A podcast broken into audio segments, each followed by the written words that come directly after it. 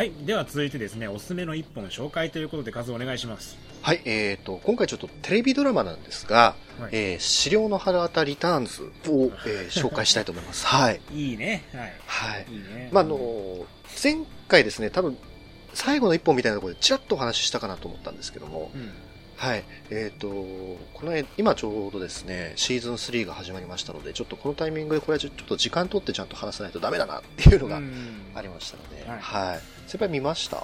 途中まで見たあ、シーズン2って見てます？まだ見てへんあ、そうなんですね。うん今回はですね、あの、まさにこうシーズン2のちょっと話をしたかったんですよね。はいはいはいはい。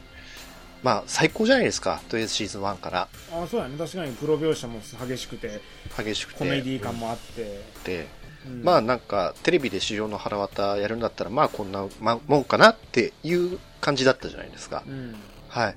えーっとですね、これ、シーズン2を去年からまた配信してるんですけど、あのーシーズン2からですね、これあの、とんでもないことになってるんですよ。ほうはい。ああののとんでもなかったの？ええ、1でも割ととんでもなかったんですけど、うん。あの、シーズン2はですね、あの、わかりやすく言うと、1は R15 歳指定だったんですよ、DVD。うん。あの、シーズン2からですね、R18 に繰り上げになりました。わかりやすい。はい。なるほど。はい。まあね、あのーすごいです。うん。あのー前は前はですね、あの首は飛びますし、ほええ、手足はちぎれますうし、はいはいはい臓物は飛び出しますし、めちゃくちゃハードコアなですね、あの、感動スプラッタードラマになってるんですんなるね。ほどねはい。いいですねいや、もうこれ本当にね、ちょっと、もうこれは、これはね、もう見ていただきたいとしか言えないんですが はい。いや、まあ本当ね、ちょっと近年稀に見るですね、楽しすぎる、えーコメディドラマというか、うんまあホラー、コメディホラーですかね、うんえーなってますね。はい。で、まあ、なんでこのタイミングでの配信かというと、まあさっき言ったそういうね、今シーズン3がまさにアメリカとのタイムラグで1週間遅れぐらいで今配信されてるっていうタイミングなのと、うんあと、最近割とこういうね、その、不謹慎なホラーコメディっていうのが僕少ないと思うんですよね。うんうん。で、割とこう、スプラッター映画って、ざっくり言うと結構2種類あるじゃないですか。例えばその、最近あったそのリメイクブームとか、うんあの、まあ、ね、10年ぐらい前のあのハイテンションとか、うん。えーで、まあそこの流れでアメリカのソーとかうん。出てった、ちょっとこう、リアルさをこう追求するスプラッター映画といいますか、はいはいはい。えーまあ、ヒルズ・ハブ・アイズのリメイク版とかっていうのはまさにそんな感じかなと思うんですけど、うん。まあ、血のりもね、ブシューっていうよりはちょっと、まあ、黒目でね、なんかこう生々しい傷感みたいな。うんまあそれはそれでいいんだけどなっていうね。そうそうそれだけじゃそうそう。困っちゃうね我々。それ、そうなんですよ。うん。やっぱ僕僕らのラインとして、まあ先輩はブレインデッド好きだうんし、大好きです。ね、僕は資料の下あたり好きだし、で、その根っこにあるのがこう資料の腹渡じゃないですか。うんそうやね。で、まあ、アレクサンドラ・アジャのピラニアなんかは割とこのね、あの、コメディっていう方に近いのかなと思うんですけど、まあそういった僕らが好きなですね、不謹慎なこう、人体破壊描写っていうのを、ブラックコメディにしちゃうタイプの作品。うん。うん。まあこういうの少なかったんですよね、割と最近。ね。ううん。ん。で、まあまさにですね、この資料の腹渡、まあその系統の作品なんですが、まあ資料の腹渡、このリターンズのシーズン2からですね、まあもうちょっと、本当やりすぎ、やりすぎじゃないかなっていう。いそんなに壊しちゃっていいの？人の体をとや、本当にね、そうなんですよ。これよくテレビ、今有料配信とはいえ、よくテレビドラマでやったなっていう。そんなに、ええうんうんいや、本当にですね、あのーまあ、これ、すごいですね。えーまあ、あの、この白の花渡リターンズというのは、本当こう、バカバカしい不謹慎なホラーコメディをですね、まあ、そんなに楽しみたいっていう人にはですね、ちょっとびっくりするぐらい、まあ、の満足感というか、うんもうお腹いっぱいですね、本当にね。はい。まあ、はい。まあ、どういうところがまあ最高なのかっていうとですね、まあ、実際にちょっと例を挙げていくとすると、まあ、あの、いや、あ先にごめんなさい。ちょっと、治療の腹渡のざくっとしたストーリーの説明しますね。うんはい。まあ、このポッドキャストでも、こう、資料の腹渡って、こう、何度か話題に上がってると思うんですけど、まあ簡単に説明すると、あのスパイダーマンの監督のサムライミの実質的なデビュー作ですね。うん。はい。で、ホラー界ではですね、カルト的な人気を誇っている、まあ、スプラッターホラーの大傑作。えで、緻密なですね、カメラワークと編集。で、ほぼですね、自主制作の予算の中で作られた映画なんですが、まあ一気にこうサムライミっていう名前を世界中に轟かせた映画ですよね。うん。はい。で、ちょっとやっぱこの映画編集がものすごい独特じゃないですか。で、なんかこう、ライド感っていうか、はい。人がこう想像するタイミングの一歩手前でこう切ったりするっていう。う、ん。うん、あの非常に独特のこうタイミング感っていうのがあってそういうのがあってこうジェットコースター感っていうのが生み出しされてるのかなと思うんですが、はいでまあ、そういった要素もあってですねこれはあの決してホラーファンだけに受けた映画っていうわけじゃなくて、うんまあね、有名な話で当時試写会に来たおばあちゃんたちがあの失神するのかと思ったら大満足して帰ってったみたいな まあ過激ながらも実はこう意外とちゃんと大衆性もあるホラー映画うん。うんで、まあ、ストーリーはですね、えっ、と、まあ、資料の腹渡見たことがない方に説明すると、えっ、と、死者の書というはい。本がありまして、はい。まあ、それはですね、封印された資料とかですね、悪魔を呼び出せる本なんですが、うん。えーそれをですね、まあ、山小屋に来た男女が、えーその死者の書をですね、間違って読み上げちゃったと。うん。そしたら、まあ、資料がですね、まあ、大復活いたしまして、うん。えー山小屋にね、集った若者たちが大変な目に遭うと、うん。えーいう映画でしたね。はない。えまあ、昨今なら、リメンバーミーの元にもなったと。ね リベン、まあ、うーん、ね。ディズニー、ビスザーも大好きにオマージュ。あリメンバーミーとオマージュの元になったわけですがね、皆さん見ないといけないですよ。なってんのかな あれ、死者の日、まあ死者の世界っていうそうですね、共通項は。そうそうそう。うん。そっか。あギターはチェーンソーだったんですねそうです。はい。ね、適当なことばっかり言ってない。えーまあ、で、まあ、その後ですね、まあ、続編の映画が2本作られまして、うん。まあ、続編の資料の腹立つは、まあ、生き残ったアッシュがですね、えっ、と、まあ、理由あって、もう一回山小屋で一一夜過ごさなきゃいけなくなっちゃって、えーま、またですね、同じ山小屋で、えー同じ資料と戦って、うん。えーで、その続編ではですね、まあ、いろいろあってですね、えー中世の時代に吹っ飛ばされまして、うんうんうん。え中世の時代でですね、えー英雄として、えー悪魔と戦ううん。という、まあ、コメディのジャンルだったんですかね。うん。はい。で、今回のこの資料の腹当たリターンズはですね、この、まあ、過去映画3作のシリーズ、まあ、本当に直接的な続編になってますね。うんはい。で、まあ、先輩は見られてるんで、あれだと思うんですけども、うんまあ、舞台がこう、数十年後の話になってまして、うんまあ、かつて、そのね、死者の書で呼び出呼び出してしまった、まあ、資料たちはもうすっかり封印されてますよと。うんで、この過去3部作の映画で戦戦ってきたアッシュはですね、えーまあ、トレーラーハウスに住んでですね、えーセックスとアルコールとドラッグに溺れる、まあ、不良中年になってましたと。えーで、まあ、そんなある日ですね、えっ、と、マリハナを吸ってハイになったアッシュはですね、えー間違って女の子とイチャイチャしてる間にですね、あの、間違ってこう死者の書を読み上げてしまってですね、あの、狩猟たちがまあ再び復活しましたよと。うんえで、だからまあ、悪すぎる。しかもあの、このドラマの、あの、第1話の冒頭10分ですからね、これう。ん。うん。びっくりしたもん。こんな理由で復活するのかなと思ったら、結構最低な理由やなっていうね。これやべえんだぜ、へへへっつって読んでるっていうね。お前、トラウマとかおってもおかしくないレベルの先にしてるやんっていうね。いや、本当ですよねうん。自分のお姉ちゃんとか切り刻んじゃったわけですから、アッシュはそう。そうそうそうねえ酔っ払って、ヘイヘイって言いながら見せて結構最低やなと思いながらね。そうですね。まあ、それを思い出した時の、あ、やべえっていう顔がまだこれ最高。いいねいい年の取り方してるもんね。そうですダね。メな親父になってんなっていう。まあね、本当に、あああいう年の取り方をしたいような、したくないような。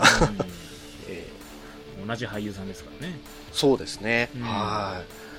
まあリアルに年取ってると。そうですね。本当に年の経過が、本当にいい具合ですかね。うんいいタイミングで撮られた映画だなあドラドラマだなとは思うね。うん。で、まあ、やっぱこう、シーズン1で素晴らしいのは、まあ、資料の腹ったっぽさの、ああいうゴアシーンと、まあ、思いっきり笑いに走ってる点と、うんあとはこのアッシュが再びこう、英雄としての自分を取り戻していくっていう話になってるんですよね。うん。で、まあ、やっぱりこう、孤独なアッシュってそもそもキャラクターなんですよね。やっぱ過去にそういうことがあったから。根本的な部分では。で、今回のこの資料を復活させたことによって、まあ、同じスーパーマーケットで働く、まあ、メキシコ人の青年と、うんもう一人女の子とですね、えーまあ、いろいろあってチームを組むことになってですね、あの、アッシュ自身もまあ、まあ成長、まあ成長していくというか、なんというか、うんうん構成していくね構成して、うん、まあ構成、そうですね、うん、徐々に構成してる気はしま、うん、するのかな。うんまあ、とりあえず英雄としては戻ってきますね。うんはい。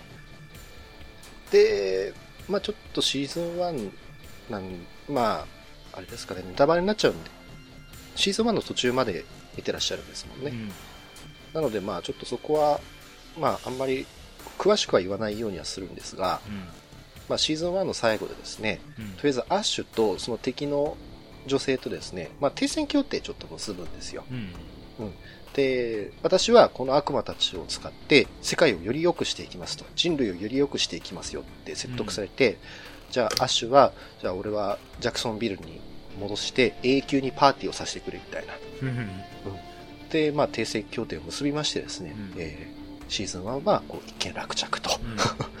いう話だったんですが、うん。ね、まあシーズン2はですね、ここからまあ、結局その停戦協定を結んだ女性がですね、えー自分が生み出した悪魔をですね、あのうん。手に負えなくなっちゃいまして、うん。まあアッシュをこう再び呼び寄せてですね、うん。あの世界を本当の意味でこう悪魔と戦っていくっていううん。話。あです。一緒に頑張っていきましょうみたいな。そうです、そうです。敵と協力して、まあ一緒に頑張っていきましょうよっていう話。まあ、はい。まあその辺はですね、あの、深く考えずにですね、これはもうコメディとして楽しんでいただければ。はい。で、まあ、なぜ、まあ、シーズン2が素晴らしいのかというとですね、まあ本当予算が上がったのがですね、さっきから、本当に景気よく人が死ぬんですよ、これ。重要なことです重要なことですね。はいで、まあ、血まみれだけじゃなくて、まあ、切り株も凄まじいことになってますし、さらにはですね、これテレビドラマなんですけどね、もうゲロとかですね、糞尿とかですね、あと黒とか緑の液体もゲロゲロゲロって出てきますのうで、ん。いい。よえー。出すもん出しといた方がいいよ。そうなんですよ。うん。もう、いわゆるですね、これ僕らの大好きな映像っていうのが、30分にここまでするかっていうぐらい詰め込まれてるんですよね。ええで、まあ、このドラマのいいとこはやっぱあと前は30分なんですけどうん前は30分で見やすいっていうのがあるのと、うん。あといい意味でバカバカしさが強いのであの決して一話完結じゃないんですけどあの全然こう気楽にあの毎週毎週30分を楽しんで見れると。いう作りになっているところですね、でシーズン2はですね予算が上がったことによって1話ごとにですねあのメインとなる舞台がこれ変わるんですよ。へこれ海外ドラマだとあんまりこれないじゃないですか、そのシーズンで例えば刑務所に行ったとしたらもう刑務所を中心に展開してみたいに、えーなると思うんですが、えー、狩猟の腹渡のシーズン2はですねまず第1話が、えーパーティー会場、ほえー第2話がですね、えー死体安置所、うほうえ変わるね。えーそうなんですよ、えー第3話はですね、えーちょっとこれは場所とは違うんですけど、うん。アッシュが乗ってる車があるんですけど、うん。それに狩猟が乗り移っちゃいまして、うんえーその車がですね火吹きながら人を引きまぐるっていうですね。見て で、もちろんヘッドライトは真っ赤になりまして、うん。あの、その車はですね、まあ飛び跳ねたりとかしてですね、景気いいですな。景気いいんですよ。ええ。で、まあ第4話の方では、またちょっと、アッシュのお父さんが出てくるんですね。うんええアッシュの本当のお父さんが出てくるんですけど、うんええそのお父さんとですね、えっ、と、金髪美女をかけたですね、バーでのロデオ対決。うんうん、そう、大虐殺ですね。うんええありますね。で、うんまあその後はの話でもですね、今度は警察署内を舞台にですね、物体えー優勢からの物体 X 的なこう、サスペンスがあったり、うんで、今度はまた実家に戻ってですね、えー死んだお姉さんが再びしようとして復活してですね、大暴れと。で、シーズンの後半ではですね、狩猟の腹渡版バックトゥザフューチャーになってきますので、やりたい放題やねやりたい放題なんですよ、これ。ねで、これが前は30分ですからね。すごいね やりきれるもんじゃないよ30分でいや、ほんとね、ちょっと1話見るだけでとんでもないこう充実感がありますようん、ね。贅沢やね。えーで、まあね、このやっぱりで、場所を生かしたですね、人の解体の仕方っていうのがこれまたミソなんですよね。うん。えー死体安置所っていうの話だと思うんですけど、うん。まあ死体安置所でね、狩猟の腹渡ですから、うん。まあ、ろくなことが、ね、起こるわけがないですよね。はい。えーまあ、わけあってですね、こう、チェーンソーで死体を解体してるとですね、えっ、と、まあ、臓物に、内臓にですね、腫瘍が乗り移っちゃいまして、うん。え、意志を持った内臓と対決するというですいいね。ね、いいね。ブレインゲットもあったよ、そういうの。ありますよね。うんえーこういうの大好きじゃないですか。大好き。えーあの、これがですね、あの、全く手加減なしにですね、え過去の映画シリーズよりよっぽどひどい形で、あの、はで、で、あの、その、まあ、まあ、いいか、あの、内臓にですね、首つか、首根っこつかまれて引っ張られた足がですね、あうんその死体のケツの穴からですね、あの、うん頭突っ込まれて、くせえくせえっつって大泣きするんです。いいですね。いや、いいんですよ。よ。ギャグですね。ギャグですよ。もうやめろっつってね。はで、あの、お尻から頭を入れたアッシュがですね、取れない取れないっつって死体あっちの中で、大暴れするっつってね。いいっすね。えーで、まあね、あとはこのシーズンの見どころとしてはもう一つ、さっき言ったあの車ですね。はい。えう、ん資料が乗り移った車ですね。うんえ、これはもう本当にタランティーノのデスプルースを5億倍ですね、豪華にしたような映像ですので、おーえうんうんーえーあの、確かね、だいそのは車に関する話が確か2話にまとまってた気がするんですけど、うん。1話あたり4人ぐらい最低引いてますんで、いいですね。テンポがいいね。え、5分に1回ぐらいですね、あの人引きますので、なるほど。えはいはいはい。これ素晴らしいですね。ありがた。はい。えで、その弾き方もですね、ただ弾くだけじゃなくて、うん。一人一人の個性に合わせたですね、あのー映像になってますので、はい。ほうほうほうえきちんと生かした殺し方。を。そうなんですよ。ドン、ギャーじゃないんですよ。ななえるほどねえ。いいですね。ドン、ギャー、いていてつってやってる車がガガガガガッと上がってですね、えータイヤを使って何をすりつぶすんだっていうような、ああ、なるほど。いや、もう心躍りますな、想像しただけで。もう本当にね、もう人の死に方が多種多様っていうですね、ああ、いいこと、いいこと。うん、重要です。これもある意味まあダイバーシティなんでしょうね。うん、うんなるほどね。ええうんうんまあ、毎回ですね、これだけまあ血まみれなことやってますので、あの、このドラマの撮影後はですね、あの、本当にシャワーが大変だった出演の方々言ってましたね。うん うんうんでしょうな。ええ。あとはね、まあ他にまあ見どころとしてというかね、まあ教訓的な内容もまあいっぱいありましてですね、うん。えー山小屋にいるおばあちゃんはまあ大体狩猟ですよとかね、うん。え そうですね。うん。ええ。まあやりまんのおばあちゃんにですね、狩猟が取り付くとさらにやばいですよとかね、うん。えおじいちゃんとセックスしようとする若い女の子はまあ大体狩猟ですよとかね、うんまたまあ飼料の母乳はですね、あまあ、それはやっぱりひどくまずそうですねっていうね。全部位置関係。性描写の教訓しかないや、ほぼ。まああの、本当に、ただですね、まあもう本当に、それ、それしかないんですよ。うん。ええまあ本当にですね。はい。あとはまあ飼料の腹、はお腹の中にですね、何も入ってないと緑のゲロを吐くんだなとかですね。うんえいろいろまあ新しい発見もあるのでね、これは非常にいいですね。勉はい強になります。勉強になりますね。ははい。まあ、あとはですね、まあ、シリーズのファンに向けて非常に素晴らしいっていう点もあって、うん一作目であの人を襲う気が出てきたじゃないですか。うんうんあれがね、あの今の技術を使ってグレードアップしてね、もううん今度はあの女の子、女の子2人を襲いますんで、おおなるほはい。ど。はいはいはいこれは売買ゲームですね。はい。うんで、アッシュ以外にもですね、過去の登場人物たちが、あの、ちゃんと出てくるんですね。うん本人が。はい。うんで、アッシュのお姉さんのシェリルっていう人と、うんあとあの、2で下に閉じ込められてたヘンネロッタっていうおばあちゃんがいるんですけども、うんえー彼女たちもですね、あの、本人がちゃんと再演してますね。はい。うんあの、まあ、楽しそうにですね、資料として大暴れしているいただいてます。はい。うんえーまあそんな感じで、まあシーズン2はとりあえず最高なんですが、はい。まあなんでしょうね、なかなかやっぱりこういう景気のいいですね、不謹慎なホラーコメディっていうのは今なかなかね、見ることができませんので、うん。しかもこれがもう映画版の資料の腹渡の語話描写はもうと、とうに超えたラインで、あの、とんでもないことになってますので、うん。うん。あの、シーズン1で、ああ、資料の腹渡っぽいなと思って、こう楽しいなと思うのもいいんですけど、そこで止めずにですね、あの、真っ先にまずこの資料の腹立つに飛びつく勢いで、うんあの、見ていただきたいですね。はいなるほ。どね。最高のスプラッターですね。はい。はい。ちなみにあの、シーズン3ではです、もうシーズン3がもう今2話配信されてるんですが、うん。え、あの、アッシュの娘さんが出てきましてですね、ほはい。あの、アッシュは自分が結婚してたことをすっかり忘れてたっていう展開なんですけど、う クズだね。クズなんですね。まあ、えー学校のですね、音楽室で、まあ、素人大変なことになったりですね、うん。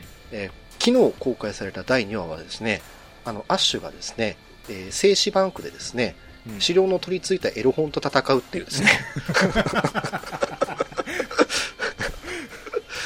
なんでもありやな。資料そこまでいけるの？エロ本にもいけるの？エロ本にも取り付くんですよ。あうん。で、あの、静止バンクですからね。ああのもう、本当に、このなんか、あれやねこれ作る会議楽しそうやね。楽しいと思いますよ。いやーねちょっとシーズン2、シーズン3がこれあの、ショーランナーっていうか、プロデューサーの人が変わったんで、どうだどうだと思ったんですけど、うん。よりひどい方向に進んだっていう。なるほど。はい。素晴らしい。はい。期待できますね。期待できますね。本当にこれはあの、奇跡的な、あの、ドラマシリーズだと思いますので、うんはい。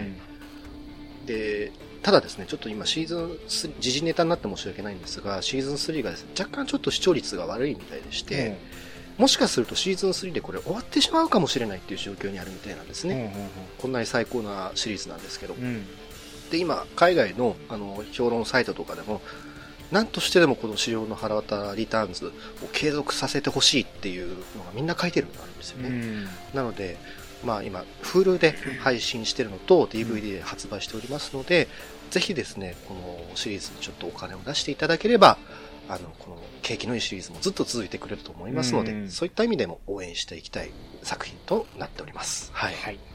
みんなで応援しましょう。応援しましょう。はい。ちょっと私も見ますね。ちゃんと、全話。え、シーズン1はとりあえず、あ資料の払ったっぽさを乗り越えていただいて、うん。シーズン2が病的に面白くなりますから。楽しみにしてます。はい。ウォーキングデッドがですね、おとぎ話に見えるような、はい、描写ですね。本当に。了解しました。はい。ぜひお願いします。はい